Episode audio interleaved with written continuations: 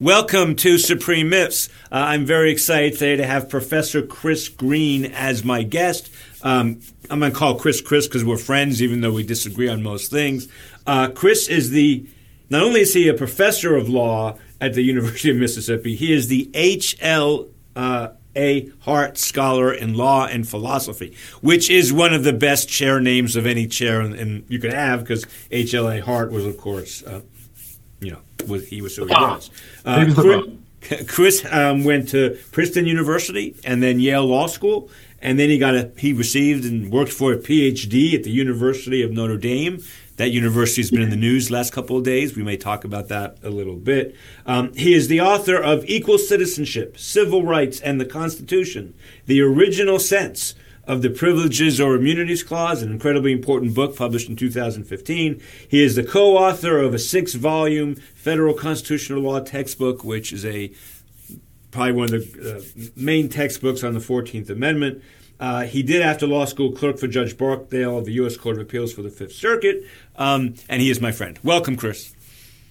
Uh, thanks. Thanks for having me. Uh, my, my pleasure. Um, we're going to get into a lot of things today, but I just left watching the hearings that have been going on this week in the news of Judge Amy Coney Barrett.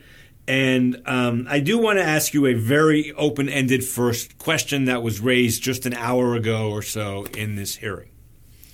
And it's going to sound really dumb. Um, the audience for this podcast is mostly, I think, lawyers and law professors, but there are lay people who watch this because I do a lot of radio. So we have to, I want to make this accessible to everybody.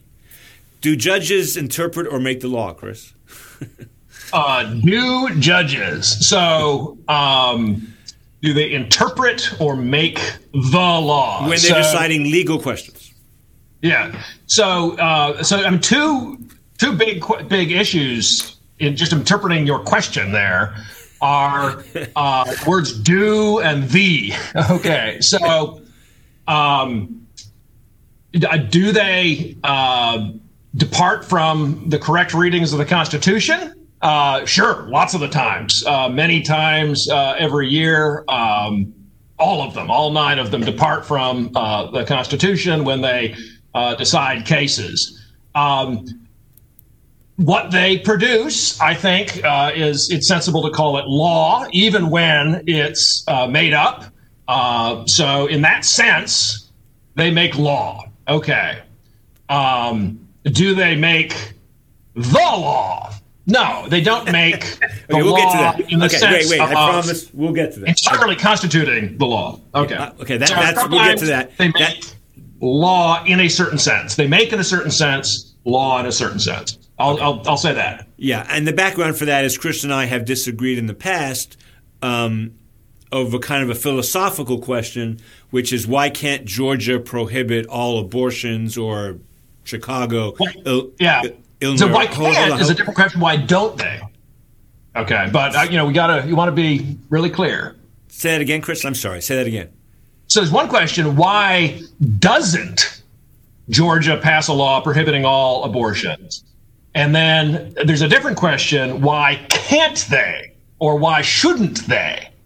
Okay, those are three separate questions: do, do, can, and should. So you want to be you want to be careful about slipping from one to the other. What is obvious um, already in the first three minutes of this podcast is, is is Chris is a rigid textualist, and that's good. Um, Try to be careful. Try to slow down. Get into first gear. I, I recently bought a car. I realized you can't buy a manual transmission car anymore. So you can't. So when you say so soon, soon kids are not going to be able to understand what we mean by going into first gear. But uh, cars used to have this thing called first gear, where you're That's really, really slowly, and that's that's fre- frequently the gear that, that I want to be in. Unfortunately, Chris, how old are you? uh, I turned 48 last weekend. Okay, so I'm 62, so I have 14. So when you say kids, we have different definition of kids. Because, but I agree with you. That's a fun, that's fun. Um, Yeah, I, wa- my- I, I want to go back for a minute though. So let's let's you know, we can talk about Georgia and abortion if you like. Can can no? I, I want to go back before that. Um, Okay. I want to go back to my original question because we're both originalists. Um, Oh, good. Yeah, I, um, I want to talk about why these hear all hearings, Kagan's, Sotomayor's, Roberts, Alito's, this one, all hearings. Let's leave Bork out. We're not going we're not going to include Bork in this. But since Bork, why is it, Chris? Do you think that we have to? Because I, I want to make this topical. Why is it that that that the Senate has to pretend that judges interpret the law, don't make the law? Even the liberal judges could have come out today and said to Judge Barrett, Come on, Judge Barrett, are you kidding me? You had all this discretion in your Second Amendment case. You dissented. You had discretion not to dissent. You could have joined the majority. Um, you had all, it was an open space, and what you were doing there was really creating new law, not interpreting old law, and that's not bad. It's just the truth. Why can't they say that? Well, part of the thing is they do. I mean, you asked whether they interpret or make the law. Um, they do both. Okay. So because they do, in fact, interpret the Constitution, uh, it's one of these these these uh, uh, hearings, these moments are one of the few times when you get to hear, get to see uh, your representatives uh, talking about the nature of the Constitution itself, and that is distinct from uh, what courts do. Uh, so if you want to talk about what courts do, uh, there's lots of places to, to do that. When the courts make decisions is really the time uh, when that kind of conversation is uh, is most appropriate. So the end of June, we get lots of conversation about what just happened. Uh, but these these hearings, I think, and I think it's a good thing um, about them that they do talk about the Constitution itself. Well, uh, well, you hear the word oath quite a lot. You hear, uh, you know, I take an oath to support this Constitution. Um, I, you know, I've looked for, you know, just canvassed American political culture for statements like that. They happen a lot at confirmation hearings. So I think to the extent that they do remind us that one of the things that courts do, maybe not the only thing, not the only thing. So sometimes they make it up, but they also do interpret the law that exists. They interpret the Constitution, and that exists over and above what the Supreme Court uh, does. And that's let's an important drill, thing to remind. Let's, let's let's drill down on that point. Let's really drill down. Yeah. So, yeah, Judge, so, so, so, so the Seventh Circuit gets a case where a state prohibits all felons from owning guns, and um, they have to decide if that's constitutional or if it's overbroad everybody agrees the state can prohibit armed, I mean, dangerous felons from owning guns. I think everybody agrees on that. Um, okay. But, oh, well, yeah, I mean, Heller certainly says that. Okay. Well, so no, Heller, Heller says all felons. Well, it says nothing in this opinion should be read to cast doubt on long-standing prohibitions such as and then it lists uh, such as laws keeping guns out of the hands of, of felons, felons or mentally ill. So, not, but okay, but then the question is, re- reading that sentence from Heller, is the long-standing uh, doing work uh, in limiting the scope of what comes later. Okay, okay. so that's can, the issue I think that the, the Seventh Circuit had to deal with. But I don't I'll want to con- talk I'll about, concede about that sake, specifically. I'll concede but, that for sake of argument. There's another way to read that passage, but I'll concede that. Oh yeah, yeah, yeah, yeah. No, but that, that that's just I think that's that's how uh, that's that's one way to read it, and that that makes the, the lower courts a job uh, figuring out what longstanding pro- what what what prohibitions are in fact longstanding. Well, no. Remember, we have a state law here. Um, passed legitimately through all the correct mechanisms. So the judge's job is to decide does the Constitution prohibit this law? And then because well, but remember the Seventh Circuit's job is to decide uh, what Heller means. Yes, but Heller, but we all, but, yeah. but, but except Judge Barrett and, said, and with the Constitution as well. But, but Chris, but, but bound by Heller. Hold on, Judge Barrett effectively said that paragraph in Heller doesn't bind us. It was dicta. Because seven. I, I, I, I, promise not to comment on on uh, Judge Barrett for a while, so I, I can't can't comment specifically on. I'm just telling you what she wrote. I'm just telling you what she wrote in the opinion. She okay. said prior prior panels of this court have held that paragraph as dicta, so we're not bound by. It. Let's go. Let's let's go back to the drilling for a minute. A well-regulated militia being necessary to the security of a free state, the right to keep and bear arms shall not be infringed. Does that constitutional provision as interpreted by the Supreme Court and seven prior Seventh Circuit opinions, um, does it lead to a what result does it lead when a state says all felons are disarmed from owning guns? And you then, I think, think that what a judge does at that point is interpret text, history, precedent, and come up with the best answer. And you call that interpretation. One of the things they do, they do right? Okay. So Judge Paul, United States, yeah. But one of the ways you let me can follow, I didn't finish my thought. Let me finish my okay, thought, then I'll ask a question and let you go. Um, retired Judge Posner and I take the position that when you have an issue like that, where you have to interpret text from 1789, where you have to interpret maybe cases, old cases, um, where it's clearly an open space the court has not resolved, Supreme Court has not resolved, um, where the judge has discretion. What most people call interpreting the law, retired Judge Posner and I call making and creating the law. Now you tell me why I'm wrong.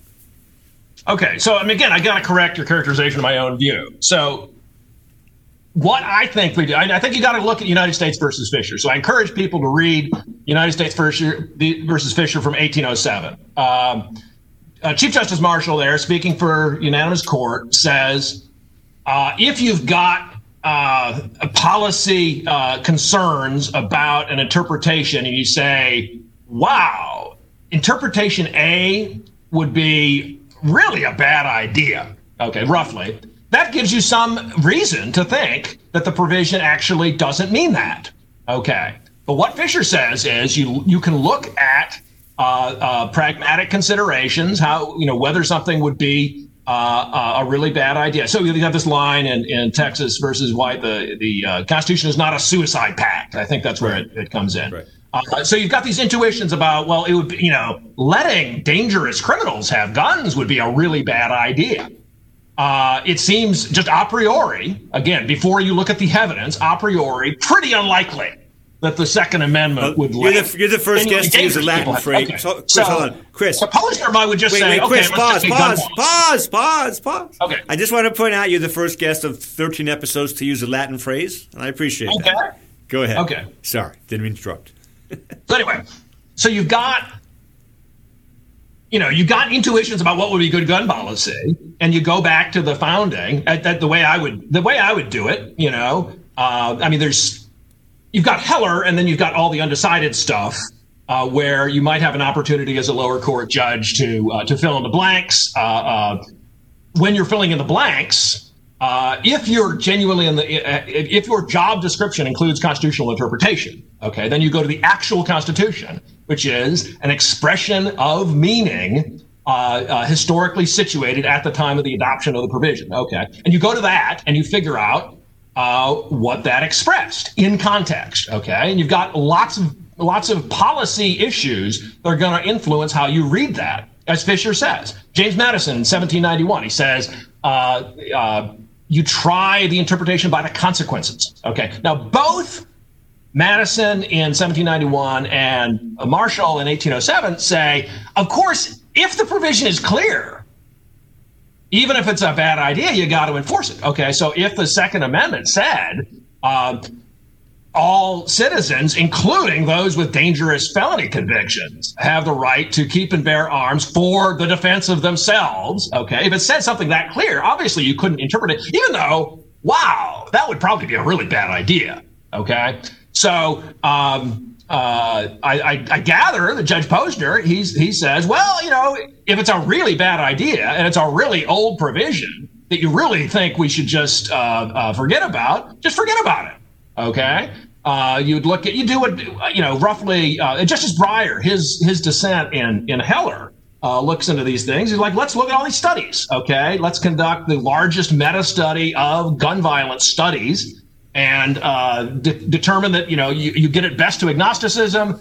Uh, gun uh, gun rights would be possibly really dangerous. So Breyer says, let's let's be agnostic about it. Let's let uh, estates, you know, keep people who, you know, commit whatever minor felonies or, you know, fraud related felonies uh, uh, from owning guns. Okay. But I would think a big part of what you're doing is, you know, so in the Heller interpreting part of this, you, you know, they say longstanding. And if you interpret longstanding or if you interpret the Second Amendment to have a tacit exception for only for longstanding prohibitions, then you have to go back and do the history and figure out uh, which uh, prohibitions are in fact longstanding, and people who lie to the government about you know foot implants, uh, there's not a long tradition of keeping people like them from having guns. So that's not a longstanding prohibition. That's you know one way you could you could see the evidence. I think. Well, well, but I think, uh, but I think, I think Scalia in that paragraph, all he was saying was nothing we're saying here casts doubts on these things. He didn't right. say. Every- so we're not saying anything either way about those kind of prohibitions, right? Well, the the key point I'm making, okay. Chris, is you know we're not saying anything about a lot of things like like assault weapons, whatever. So my so we but you didn't answer my question, or we didn't get to my okay, the heart well, of my. Let's, let's we, get to your question. Okay, we didn't so, drill down to my question here. So Judge Barrett and the two. This is just a written opinion. You don't say that, Judge Barrett. Judge Barrett's written opinion. I don't even say anything about the opinion itself. So go ahead. You can't say anything about the opinion itself. Well, I don't know. The rules are mushy, but I'm trying to stay away. So. Well, okay. Pause. You'll I kind of have to ask. Soon I kind of have exactly to ask you why, why this zone, why. why. why this cone of silence. yeah, I'm sorry. Why this cone of silence about Judge Barrett? I can't. I can't tell you. You'll you'll find out within uh, uh, probably within a day why I have a code of silence. Well, this will be. This, this will be. It's exciting. It's, it's very exciting. Are you, you testifying? I can't, I can't Are you testifying? I can't talk about why I can't talk about it. Are you testifying? All right. Uh, well, but this this won't get No, aired until not Friday, probably. So we'll know. Um, Okay. All right. So, but we haven't, as Chris and I tend to do, we ta- we both of us we tangent. I want to really focus on this question for the for for the, whoever's watching this. And I know some sophisticated law professors may say this is silly, but it's not silly. This is not silly. Not silly. When a judge has to decide, hypothetical judge, does the second now we have a different circuit. We're in, we're in the third circuit with the judge, so Judge Barrett's not involved. Third circuit, fourth circuit, uh, not not the third. like being on the Fifth Circuit. Not, not Okay. the, uh, no. Let, us be neutral here. Let's let's say Okay. the second circuit. Um, the second circuit has to decide whether New York can ban all felon all felons from um, owning guns. Um, and the text is unclear. Yeah, yes, or- just a couple yes or no answers. The text is unclear on this issue. It might be initially unclear when you first look at it. Look, Clarity can change over time. This is an important thing that Thayer got wrong. what can change over time? Clarity. Okay, fair So enough. something might be initially unclear. Okay. But you can learn more about the context and it can become clear. Okay, um, but I but I think we're going to agree that the text is unclear whether you look at it from 1789 or today about felons because we're going to find that they they they didn't know about AK-47s and that could have changed their mind. If but I don't get that right now. What I, what I want what I, I, want I, I, I don't. I, I don't think we would necessarily agree about whether, at the end of the end of the day, it would if it would remain unclear. I don't. I don't think you can just assume that after extensive historical investigation, it will remain unclear. You're right. We disagree about that. Can we can we can we, then, can we then try to find a place of agreement? We could try. people people with different priors will view the relevant history probably in different ways. Absolutely. And this is Fisher. I mean, this is the Fisher makes it very clear that how you read history is going to turn on your own views about what would be a crazy thing to say. So if, you know, if the audio suddenly goes goes out and um, you know, it, it seems like you're speaking French, but it doesn't match your lips, I'll think, well, I guess there's some sort of weird internet glitch that we're getting some other line, okay? But um, you know, if you suddenly, you know, start saying things that, you know, suddenly start saying, you know, Posner's approach was wrong or something, but it matches your lips, then I'm going to think, well, I don't know. Is this the kind of thing Eric would say? Eh, I don't know. Um, so, I mean, what Fisher says, and I think this is exactly right, and it's, it's very similar to what, what you just said. Your prior beliefs about what would be a crazy thing to say influence your, your assessment of what would be likely to be said. Okay, because you have this initial assumption that, well, other things being equal, okay, and in lots of cases they're not equal. Other things being equal, the framers were kind of like me in these relevant respects. Okay, they did some terrible things, and you know, anytime they start talking about uh, uh, slavery, you're like, I, I don't know. We might have really, really, really different uh, uh, uh, views, and uh, so when you're interpreting, you know, Article Four, Section Two, Clause Three, um, knowing that they really were uh, very soft on slavery is important. in Interpreting what those words mean. uh, yeah, the fugitive slave uh, provision. Uh, but yeah, your priors are going to uh, uh, influence you. Okay. No question about that. So, especially if, and I hope I, don't want to discuss this. I'm just going to say it. If you don't agree, I can't. I mean, especially if you have life tenure un, unreviewable power, that that is likely to make. I, I, I am a firm believer in the crooked timber of humanity and uh, self-aggrandizement uh, self-aggrandizement happens all the time, and uh, okay. people live a lot longer today than they used to, and things that used to be a good idea are now uh, dreadfully bad ideas. Okay, I mean, I'm I. Uh, okay. Okay, I'm, I'm, with you on, on, an awful lot of that. Yeah. So, circa, I want to get to. we're going to get to originalism core in a minute, but circling back to my question: Is the job that a judge has to do, any judge, in trying to decide whether the Second Amendment prohibits a state from barring all felons as opposed to just violent felons. Judge retired Judge Posner and I think that that issue when you talk about having to interpret the text by going back to the original sources and then prior decisions and then history and then traditions, right? Um, at the end of the day, what you call interpretation, or what most people call interpretation, what all the senators call interpretation, in public anyway, um, is so close to crea- creation as to be indistinguishable because, at least at the Supreme Court level, let's forget the lower court for a minute, they're not bound by their own cases either. So they, they have, in, in effect, limitless discretion when it comes to interpreting all the tools you want them to interpret. I don't mean any result is possible. I mean on the binary question can states outlaw all felons from owning guns? Yes or no? Just yes or no. The answer to that is creation, not interpretation. Tell me why I'm wrong. Uh, they can get away with a lot, okay? Uh, but, you know, when they say things that are wrong, uh, they get called out on them and they have a constituency, even though it's highly unlikely that they're ever going to be impeached or removed. They care about their reputations, and uh, uh, people like you and me can influence their reputations. And we I don't think say, so, but okay, maybe you. I mean, people not I don't know about people like you know people hot, much higher up in the food chain. Yeah. Uh, can influence people's reputations, and uh, when they you know, look at details and they say, wait a minute, wait a minute. You look at this, you cite this page number of a brief and you look at the brief and you look at the data. It says something contrary to what you cite it for. Okay. This is something I've done. And I don't know how many people paid attention, but this is the kind of thing that like, you know, if he's, if that guy says something in the future about a fact and cites a brief, I'm going to be skeptical. Okay. And I'm going to tell other people to be skeptical. And anybody who looks up that page number, that citation, is to, eh, you know, just not trust that judge on uh, on matters of detail. Okay, that, that's and, and that, if, so. If you get so if you get the question of just like do tra- is is traditional uh, uh, uh disarmament uh, of dangerous of, of, felons. Does that extend to all felons or merely the dangerous ones? Uh, you know, if that history is wrong, you might not be able to tell immediately. You might not be able to tell uh, in five years or ten years. But you know, I think you give it seven or eight uh, uh, good dissertations, and you know, the truth I think will ultimately out. Um, that's that's that's the uh, the hammer we have. It's a very you know, it's not a very big hammer. It's it's not doesn't move very quickly.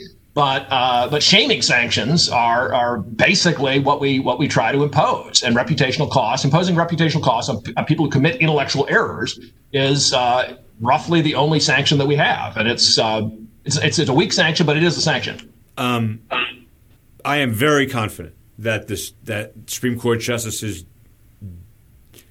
do not care about intellectual errors. They do care what people think of them because they're human. And some might care what the New York Times think. Some might care what the Federalist Society thinks. Some might think what other judges think. They obviously care. Um, they care what people come up to cocktail parties and say. Okay. So like, but, like, like Scalia's Raich concurrence. You know, he had a bunch of people come up to him yeah. at like cocktail parties and say like, "What were you smoking? You know, were you using some of the material from the uh, from the case?" Uh, for, for, for, those listening, told, wait, wait, Chris, Chris, stop. For that, yeah. hold on. For those listening, you keep assuming a, a Raich was about whether Congress could outlaw the possession of marijuana. People might Yeah. know that. Yeah, and Raich is Scalia, virtuous. and Scalia Um, said they and Scalia said they could.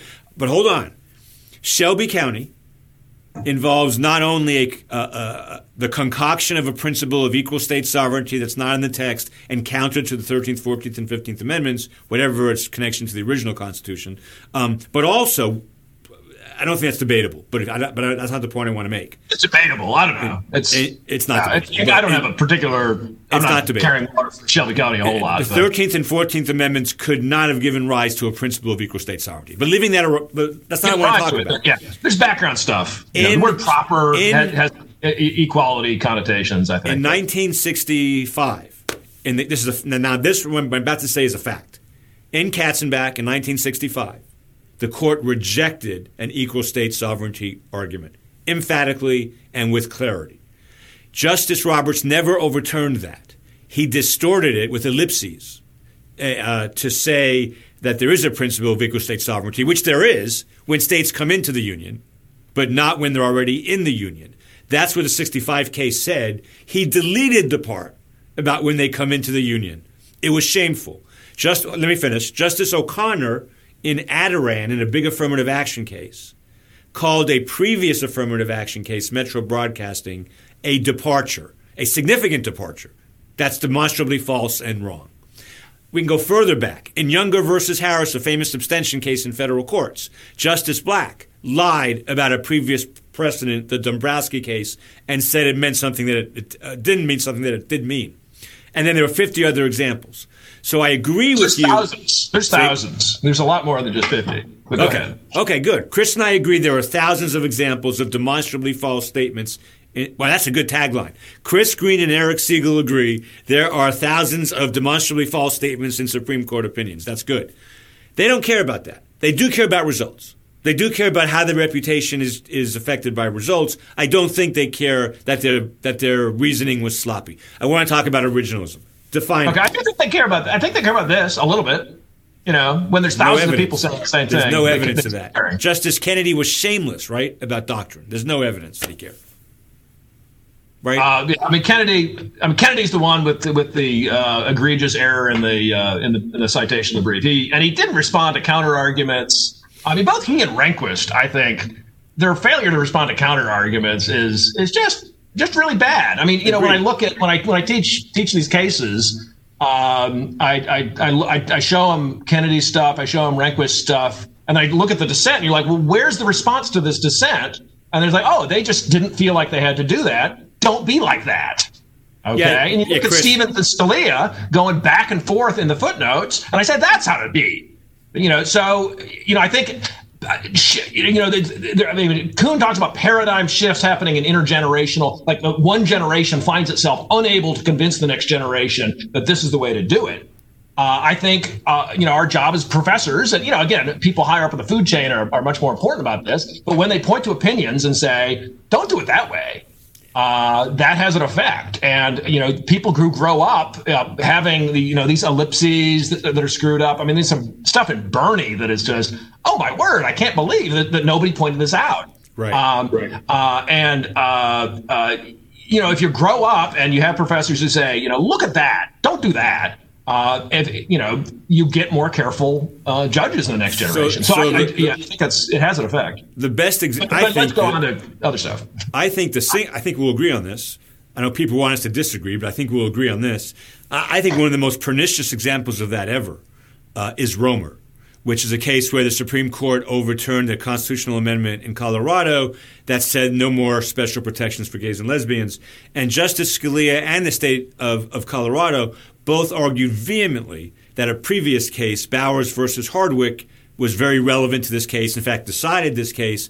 Whether that's true or not, I don't care. But it, it was all in Scalia's dissent. It was all in the briefs, and Kennedy doesn't mention Yeah. Bowers Yeah, no, once. It's it, yeah, yeah, I mean, and Kennedy's like lighting himself on fire trying to get Kennedy to respond to it. Scalia, Scalia is, yeah. Scalia is, uh, yeah, yeah, Kennedy, yeah, yeah, Scalia is, and and uh, I think, I mean, it's just, just, I think it's a terrible thing We not agree. to respond to counter argument. I had, one of my students. Uh, what he did is he he went through Westlaw to see which dissents had uh, things that were marked in Westlaw as like you know you know majorly discussed or you know examined by, and precedents that were mentioned by a dissent and then not mentioned by the majority, and seeing which which justices uh, do it the most. And I had this hunch that it was going to be Kennedy coming out on top, uh, and he did. I I I shouldn't. I probably shouldn't describe it without without uh, remembering the details better than I do. But uh, but yeah, that's that's the kind of thing that, that happened happened a lot. And Rehnquist did it uh, a lot too. I think I think Romer violated the rule of law. I I, I mean I think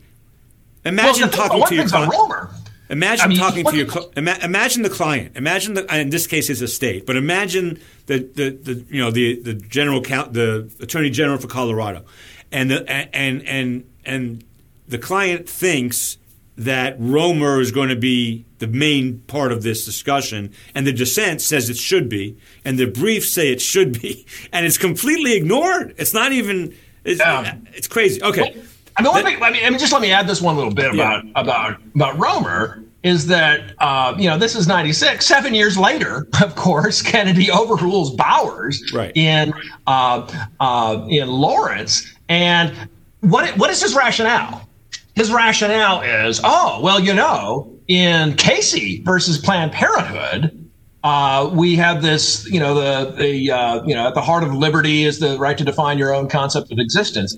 But Casey itself, in '92, when they asked whether uh, the foundations of Roe from '73 had been eroded in the past 19 years, didn't say anything about Bowers. Okay, so if you think Bowers in 86 and Casey in 1992 are in conflict, Casey did not think that they were in conflict. So then when he comes back in Lawrence and says, "Oh, what's our reason for overruling Bowers?" Casey, which said there had been no erosion of the, I mean, just I, yeah, I was um, yeah, that kind of thing happens. I, I, I, I, often point to Romer as one of the th- hundreds of cases that suggest the court is not a court because courts deal with counter arguments. Yeah, they're. I mean, they're, they're still in court. They're just doing it really bad, uh, but really poorly. Uh, I'll say. So, so I've had other people say to me, Eric, it's not that the court is not a court; that's a terrible court. Yeah, yeah that's what I'm saying. Yeah. Some point those merge. All right, we we've gotten I like it's terrible. It's terrible things. Um, so I have a couple yes no questions about originalism, and then I'll let you speak. Speak, okay? okay. Is originalism an it or they? Um, I mean, I don't even know what it means. It's it, it's a it's a view. It's I would say it's, uh, it's a family of theories. It's, it's a view that has. I mean, it's a family of views, I guess. Um, so uh, saying it's a is a little odd. It's not. I wouldn't define it in terms of a person. No, I'm um, not. Just saying there are many different forms of originals. Yes, right. right. I would define it chiefly in terms of propositions rather than people. So saying it's a they is is I think trouble. I didn't mean they as people. I'm sorry. I meant okay. they as I meant they as um, there were a lot of different. There's different theories. Yes, absolutely. Okay, um, and we would agree that that that uh, at least on paper, Judge Bork's and Raoul Berger's the 1970s originalism is very different than Scalia's and Randy Barnett's and yours and other people's today. In certain ways. So, I mean, Berger Berger was very clear that he refused to distinguish meaning from application. Uh, Bork very clearly oh, distinguished. You're going, too fast, you're going way too fast. Okay, so the audience. but Berger and Bork are different. I mean, they just say sure. 1970s originals. Again, defining it in terms of people, I think, is is itself too quick. Okay, so the, um, dom- the, the dominant a, a dominant part of originalism in the 1970s was strong judicial deference. A dominant part of originalist theories today doesn't have that component. Is that fair? Okay, yes. I would really distinguish. I, I think that's a category mistake to talk about whether originalism includes deference. I would say originalism is a view about uh, what the Constitution. I, I got to hold up my Constitution. I knew you were going to hold it up. Is. I knew you were going to hold it up. Go ahead. Okay, so you have one question, which is what does it mean to say something is constitutional? So you've got this word, the Constitution. What does it pick out? That's the question that originalism is dealing with. How restrained we should be as judges, or you know, uh, judges should be, or executive branch officers, uh, or legislators, or state officers, just different officers in, in the system, how restrained they should be in interpreting the Constitution is a separate question. And you can ask that same question with respect to lots of different views about what the constitutional truth maker is. Um, and uh, so I would say in the 70s, you had a view about what the Constitution was that was in part motivated by the kind of thing that could be applied in a restrained way. Okay, but distinguishing those two issues allows you to say, well, maybe they were right about what the Constitution is, but wrong about uh, how restrained we should be. I how, am an advocate of restraint. I think there's a clarity requirement for judicial review, um, and uh, but at the same time, I, I think you've got to you've got to depart from Ra- Raoul Berger said about uh, saying that meaning is the same as application. Okay. Um, if I asked you to define originalism, how long do you think it would take you? Because uh, answer that question uh, first. I, I think it would take me about thirty seconds. Go ahead. So my my originalism Okay. My originalism is the view that uh, when uh, officers who have taken an oath to support the Constitution interpret the Constitution when that's part of their job, the thing that renders their statements about the Constitution true or false is the sense originally expressed by the text of the Constitution according to the legal conventions of the time of the adoption of that provision. That's okay. originalism, as I said. That was very good. Um, so let's apply that definition to the real world, okay, or, or hypothetical about the real world. Sure. Um, a, a six foot, a three inch, incredibly fit and talented woman wants to play football at the. This is a hypothetical. Wants to play football at the University of Georgia, and the University of Georgia says, "We're very sorry. Um, we're going to limit our football team to men, um, and we have a lot of reasons for that. Uh, but that's just how it is, and you don't get you don't get to try out. We're sorry. Um, I'm sorry. We're just got a blanket ban on even yeah. very tall uh, women. Right. Well, ban on any women playing football for the University of Georgia. Um, right. Well, let's make it let's make it more realistic. You can be a kicker, but you can't be anything else. We're not going to take the chance of you being anything else. Um, she sues and says the state of Georgia, bound by the Fourteenth Amendment, um, has denied me all kinds of rights under the Fourth Amendment to be treated the same as a man trying out for this. And you're a judge, and you have to decide this case. This is real. You have to decide well, a case. I, am on the Supreme Court. Let me finish the hypo, then I'll do it. Okay, so and, but I mean, what court are we talking? You're a Supreme Court justice. Okay. And um, you said a minute ago that an originalist would look at the sense of what the 14th and the 14th Amendment is expressed by the text. The sense expressed. It's the judge's job to interpret the Constitution. Let me finish you the question. Sense expressed by the text. Let me okay, finish the question. You said a judge's job is to express is to is to identify and figure out the sense of the relevant constitutional provisions. That's expressed by the text, right? Go ahead. Yeah, and then apply that to our current problem if it's their job to if it's the judge's job to interpret the Constitution. Yeah. Well, in this case, it is because we have a constitutional challenge to the state of Georgia. Uh, but, okay, but I mean, remember, there's there's there's limits on what questions you address. So I understand that. What do you mean? You know, okay. So you want me to pretend I'm a Justice Green? You're Justice Green on the Supreme Court. Georgia has barred women from the state of Georgia has barred women from having the same opportunity as men to play football for a very prestigious institute football school, that could lead to many benefits if you're good at it afterwards. Tell me how you analyze the case.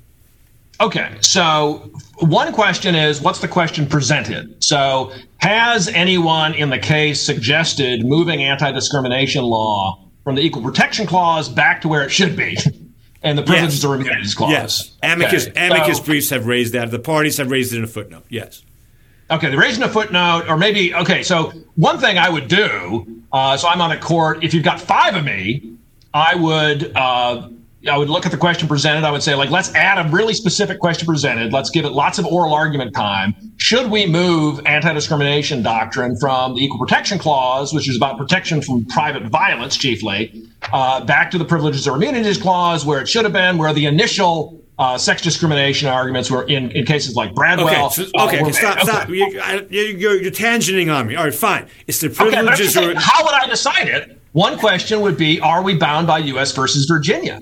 Okay, you're not because you're on the Okay. Supreme Court. You're not bound. Okay. You're, on, you're on the Supreme Court. Well, horizontal stare decisis is, is not just a river in Egypt. It's a Um, fiction. Answer my question. How do you go about deciding this? Okay, so assuming that we raise the question properly, we get lots of briefs. I would go back to, uh, uh, I, mean, I think Matthew Carpenter's argument in Bradwell from January 1872 is a very, very persuasive uh, explanation of the original sense expressed by the text of the Privileges or Immunities Clause.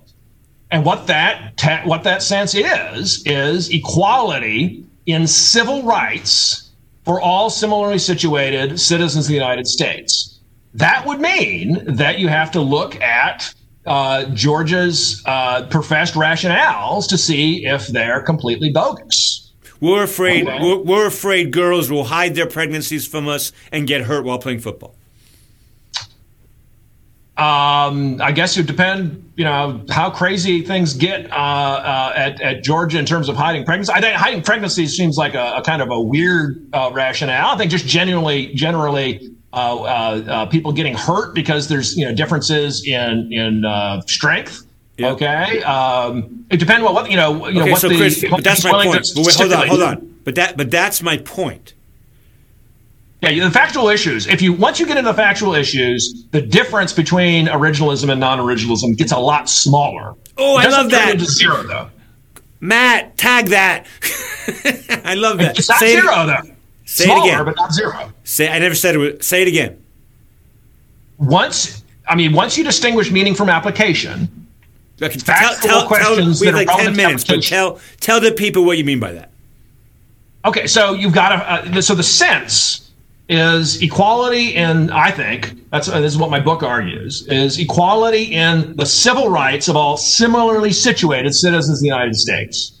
Okay, this is what the dissent, roughly what the dissenters in the slaughterhouse cases say, and Bradwell uh, uh, decided the same day. This is this is what both Carpenter arguing for Myra I'm Bradwell and Bradley, uh, who Chris, I'm accepting. I, I'm accepting your legal rule. I'm accepting your standard. Go on. Okay, but then okay, so then you have this question, this factual question: which citizens are similarly situated to which fellow citizens? Yes. So you got this plaintiff who's six three, but okay, six three. I mean, six three, and you know, you know, really strong. How heavy uh, are we talking? How strong? How much can uh, can she lift? That kind of kind of question. Uh, there's just a bunch of other questions about you know whether it would be generally safe uh, for a particular person to play uh, football. You have also questions about the costs of having a, a, a scheme where you you have that kind of uh, uh, uh, question. The, the methadone case from the 70s, New York Transit, I think, talks about you know do, you know just because you have an equality requirement doesn't mean you get to always argue for an exception. Okay, so you got a bunch of policy questions relevant to who is situ- similarly situated to whom. Someone like Judge Posner would just say, okay, we'll just decide the policy question. Should we have women uh, football players? Um, the issue that people like Carpenter would look at uh, would be very similar. It would still be limited to civil rights. Okay, so you'd have this additional question, for instance, whether being on a football team is a civil right or some sort of political right. It- the argument that it would be some kind of political right would be a little bit, uh, little bit weird. Okay, but if you're talking about like uh, you know, some group of people that is uh, doing official functions on behalf of the university that requires a bunch of strength or something like that, uh, maybe you could make an argument that it would be a political right, even if the limit to civil rights instead of political rights in the 14th Amendment uh, is a bad idea. I would say we're bound by privileges of citizens, which means civil rights, not political rights. So, Does that help at all? I well, I'm know. not sure. So that, let- let's let's so let's just drill, drill down a little more. So, if you think precedent, I don't think precedent matters, but you think it matters a little. So, in VMI, I believe Justice Ginsburg. The, the case was: Does does does the Virginia Military Institute, which is a, a taxpayer-funded institution that provides enormous benefits to the graduates of that school uh, in the military, um, can they exclude women? And Justice Ginsburg said, as lo- I think she said more or less, as long as there's one qualified woman, just one, to do it, then they have to let her do it. Genuine, genuine physical differences between men and women rega- remain cause for celebration rather than denigration. So if, if it's if the classification is genuinely based on real physical differences between men and women, uh, you can do it even under VMI. Ginsburg herself said that. for the court. Well, I think she also said if one woman can meet VMI standards, then they have to let her in. I think they said right, right. So she said, you know, but not for denigration. You, you, you, know, if, if they're genuine differences, they're, they're cause for celebration, but not for denigration and not for artificial limits. Right, but we're, but we're clearly denigrating women when we say you can't get into VMI. It's clear. It's obvious. That's an obvious thing. Uh, yeah, I mean, distinguishing yeah. a pedestal from a cage is is sometimes tricky. Um, there's no there's no pedestal there. There's no pedestal there. Um, it's just a cage. Um, going back to the University of Georgia. UVA. If they want to have civilized education, uh, I mean, go to UVA. I don't know. I, no, no, I, you can't I, go to UVA. Know. No, no, no. Yeah. The benefits of being an officer in the military, going to VMI and UVA are not the same thing. Um, but go to West Point. I mean, go let, to the. Let, us go, go back to the University of Georgia for a minute. Um, okay. I think I heard you say, and we may, I think, agree on this more than we think we do. I, I think I heard you say that if we agree on the legal principle, which in your case was, well, say, just let me talk after you say it, but say the sentence. The legal, the legal standard governing this case is. Okay, the legal standard, uh, is, uh, under the original meaning of the Privileges yeah. or Immunities Clause, I yeah. think the, the question is are. Um, I mean, you know, so and the, the legal principle of the Privileges or Immunities Clause is all similarly situated citizens of the United States get the same civil rights. Okay. And the question whether someone is, I'm not going to argue with you that should, I'm going to concede that should be the legal standard. Now, of course, in the real world, you know, equal protection would be the standard. But in this world, like, I, in like, this world, I agree with you. Now, here would be a lot like the VMI standard, right? Now, to determine who is similarly situated and who isn't, I think I heard you say that's not an originalist, or at least originalism and non-originalism will will will ask that question in a very similar way. There may be some difference, right. but in a very right. similar way. Yeah, probably. So, I mean, I guess it depends on the non-originalist how they'd ask the question. But yeah, good policy regarding uh, uh, women on football teams, and uh, whether whether particular people are, are similarly situated to, to other citizens of the United States right. under the Privileged Immunities Clause, those are going to be very similar questions. So the so difference, I mean, as a result, the difference between originalism and non-originalism is smaller than you might think, but it's not zero. Okay, that's fair. Fair. So, Chris, leaving aside the Second Amendment and the Recess Appointments Clause, leaving aside those two parts of the Constitution, most, if not all, constitutional litigation in the Supreme Court involves freedom of speech, free exercise of religion, establishment of religion, all the stuff in the Fourth through Eighth Amendments about unreasonable, you know, unreasonable searches and seizures, cruel and unusual punishments, double jeopardy, all that, equal protection, due process, privileges or immunities in, in your world.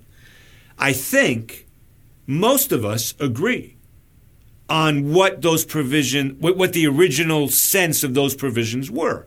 No cruel and unusual punishment.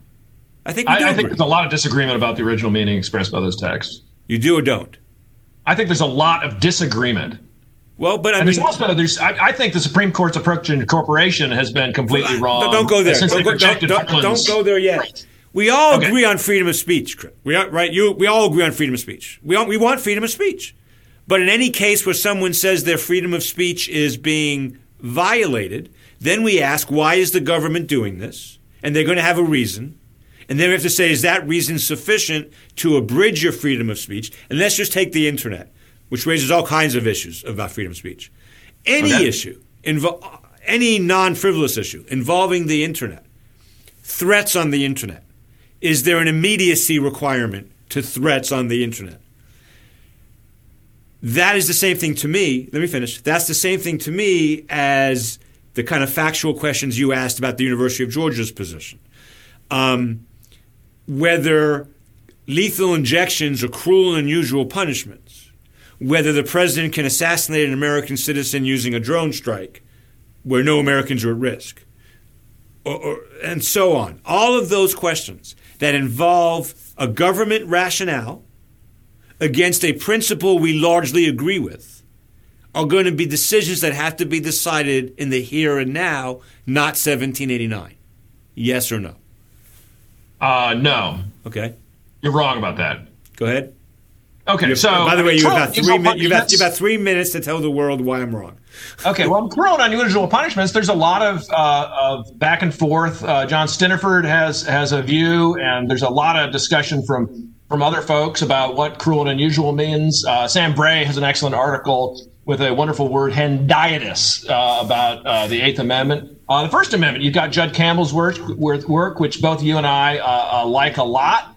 Um, and there are people who, who push back uh, on that uh, a little bit. In terms of the, the, whether the president has the authority to wage war, uh, I think you look back at the the founding. Uh, uh, you look at Prakash and Ramsey's stuff on that. Uh, it's very clear that the power to declare war is only in Congress. So if the president is by a war-making act declaring hostility against a particular group, whether it's by drone strike or by you know a cannon or a, or a musket. Uh, that's something that, the, that is exclusively in the hands of Congress, and you can pause. verify that going pause. to the original history. So to say wait, that wait, oh, it's just pause, whether pause. drone strike is bad, no, it's not. It's history.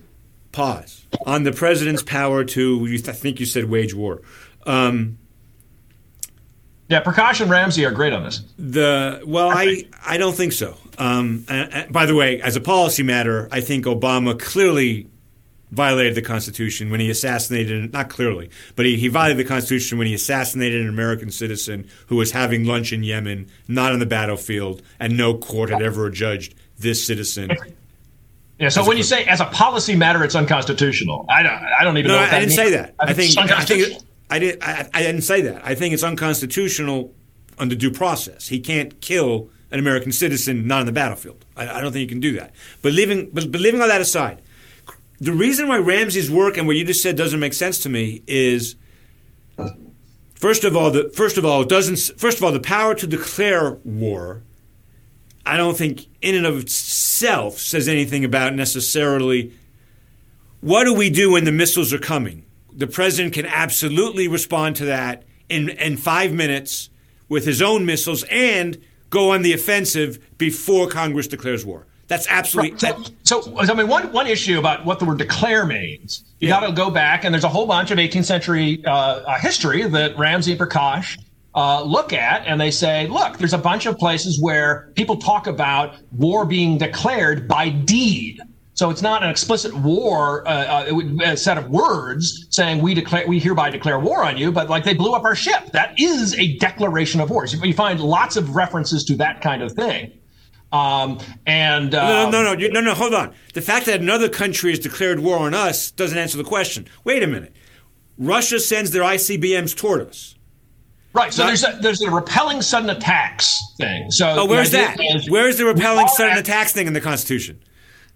Yeah, so there's a distinction between declaring war and waging war. Yes. And and, so you know, at, in the convention, I think it's Madison who says, well, we're going to give the power to declare war, which is the power to take us from a state of peace into a state of hostility. Uh, we're going to leave that entirely in in uh, uh, the, uh, Congress's hand. But if another nation takes us from a state of uh, peace into a state of hostility, the president can repel sudden attacks. And uh, yeah, when the ICBMs are coming, like, whoa, the ICBMs don't get launched by uh, peaceful countries. Uh, looks like we're at war. Okay, uh, you can Chris, repel a sudden attack. And sudden is going to be a really fact-intensive question. But but but of course, no case involving that's ever going to get to this, any court. But not time before the before right. we got to hit the button. Right. Right. But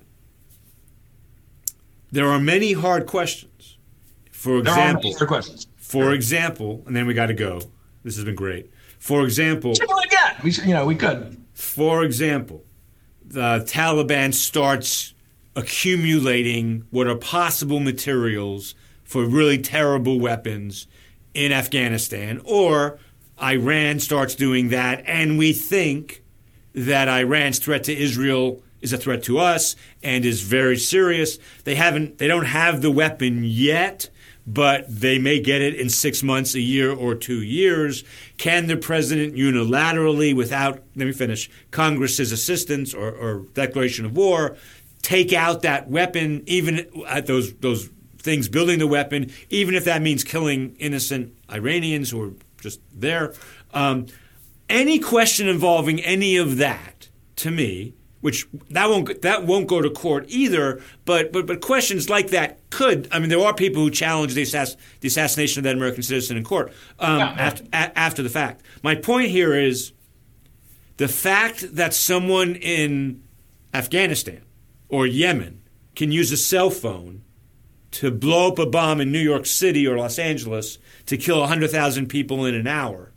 That fact, and the fact that we can take them out with a drone strike with no risk to American lives, are, are all facts that no one in 1789 could possibly have anticipated, and will go into a judge's calculation about whether this is an unconstitutional war thing or it's not.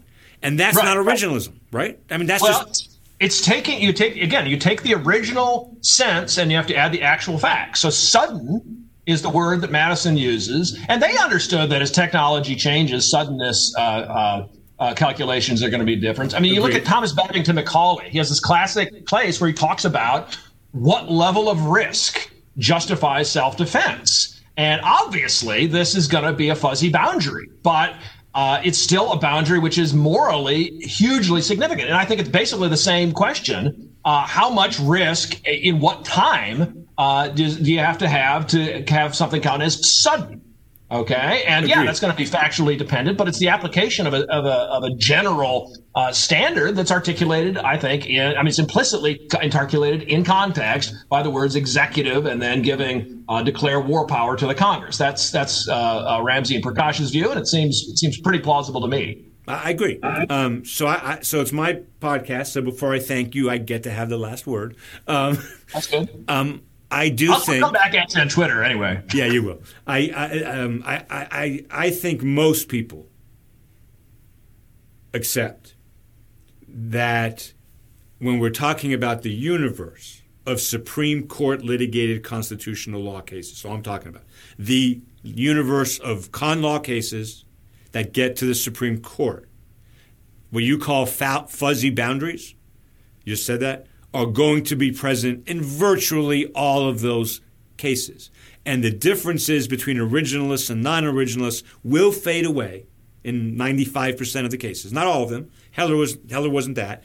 Noel Canning wasn't that. But in most cases, the difference between originalism and non originalism will fade away, and they'll just decide, as a policy matter, the contours of those fuzzy boundaries. And I think that's obvious. Just talking So about Supreme Court. I, I don't know about ninety five percent. It's a lot. It's a lot. There's cases like Reynolds and, and DeShaney that I think you know don't uh, involve. it. okay, so- super, super so but if there you said you wanted the last word. I'll let you go. It- but Reynolds okay. there- DeShaney so- always- is always my answer to that. So maybe since 1945 there have been 20 of those cases, but there are hundreds and hundreds of con law cases. So I mean, you know, I think most of them have fuzzy. Anything involving unreasonable searches and seizures is going to have fuzzy boundaries. Same thing with criminal neutral punishments. All right, Chris, I really, really appreciate this. Yeah. You're right. We should have done it. We should have. I should have considered a two part thing because we have. I- yeah, we could come back and do another. Just we could watch the video and then like, okay, we've just watched it, and now we just kind of continue the fight and then put it as a as a two part thing, separated by uh, you know. You know, our ability to watch it. Uh, Your big reveal about why you can't talk about Judge Barrett, I think, will be public by the time this is aired. I, I certainly hope so. If it's not, I'll be I'll be very embarrassed. But Oh, okay. Well, I think if you are, if, if the big reveal is you will be testifying in favor of her, I think. no, I think not not in person. uh, well, yeah. Not, not. not written for. I'm not. I'm not going to be testifying. Okay, um, Chris, thanks a lot. This has been. I really. I loved. I, I, I want to say that I really. I learn. I always learn, and I enjoy our conversations very much. Yeah, and, and frankly, I, I get so many comments from people. I run into people from time to time who say like, "Oh, I never comment on your Twitter uh, uh, exchanges with Eric, but I really learn a lot from them." Uh, and that that's what keeps me keeps me going is is you know on, on Twitter is uh, people who say things like that. And I do I do think it really is illuminating. Uh, if uh, it's frustrating, you know, constantly making the, the same arguments again, but I think it, it really is helpful for the audience. For whatever it's worth, I, I get that too, and I, I think maybe in our little, in our little corner of what we do, maybe that affects some people in a positive way. I, I, I Yeah, hope, I hope so. I hope so. Thank but you, Chris. it, It was wonderful Thank to have be, be on the show.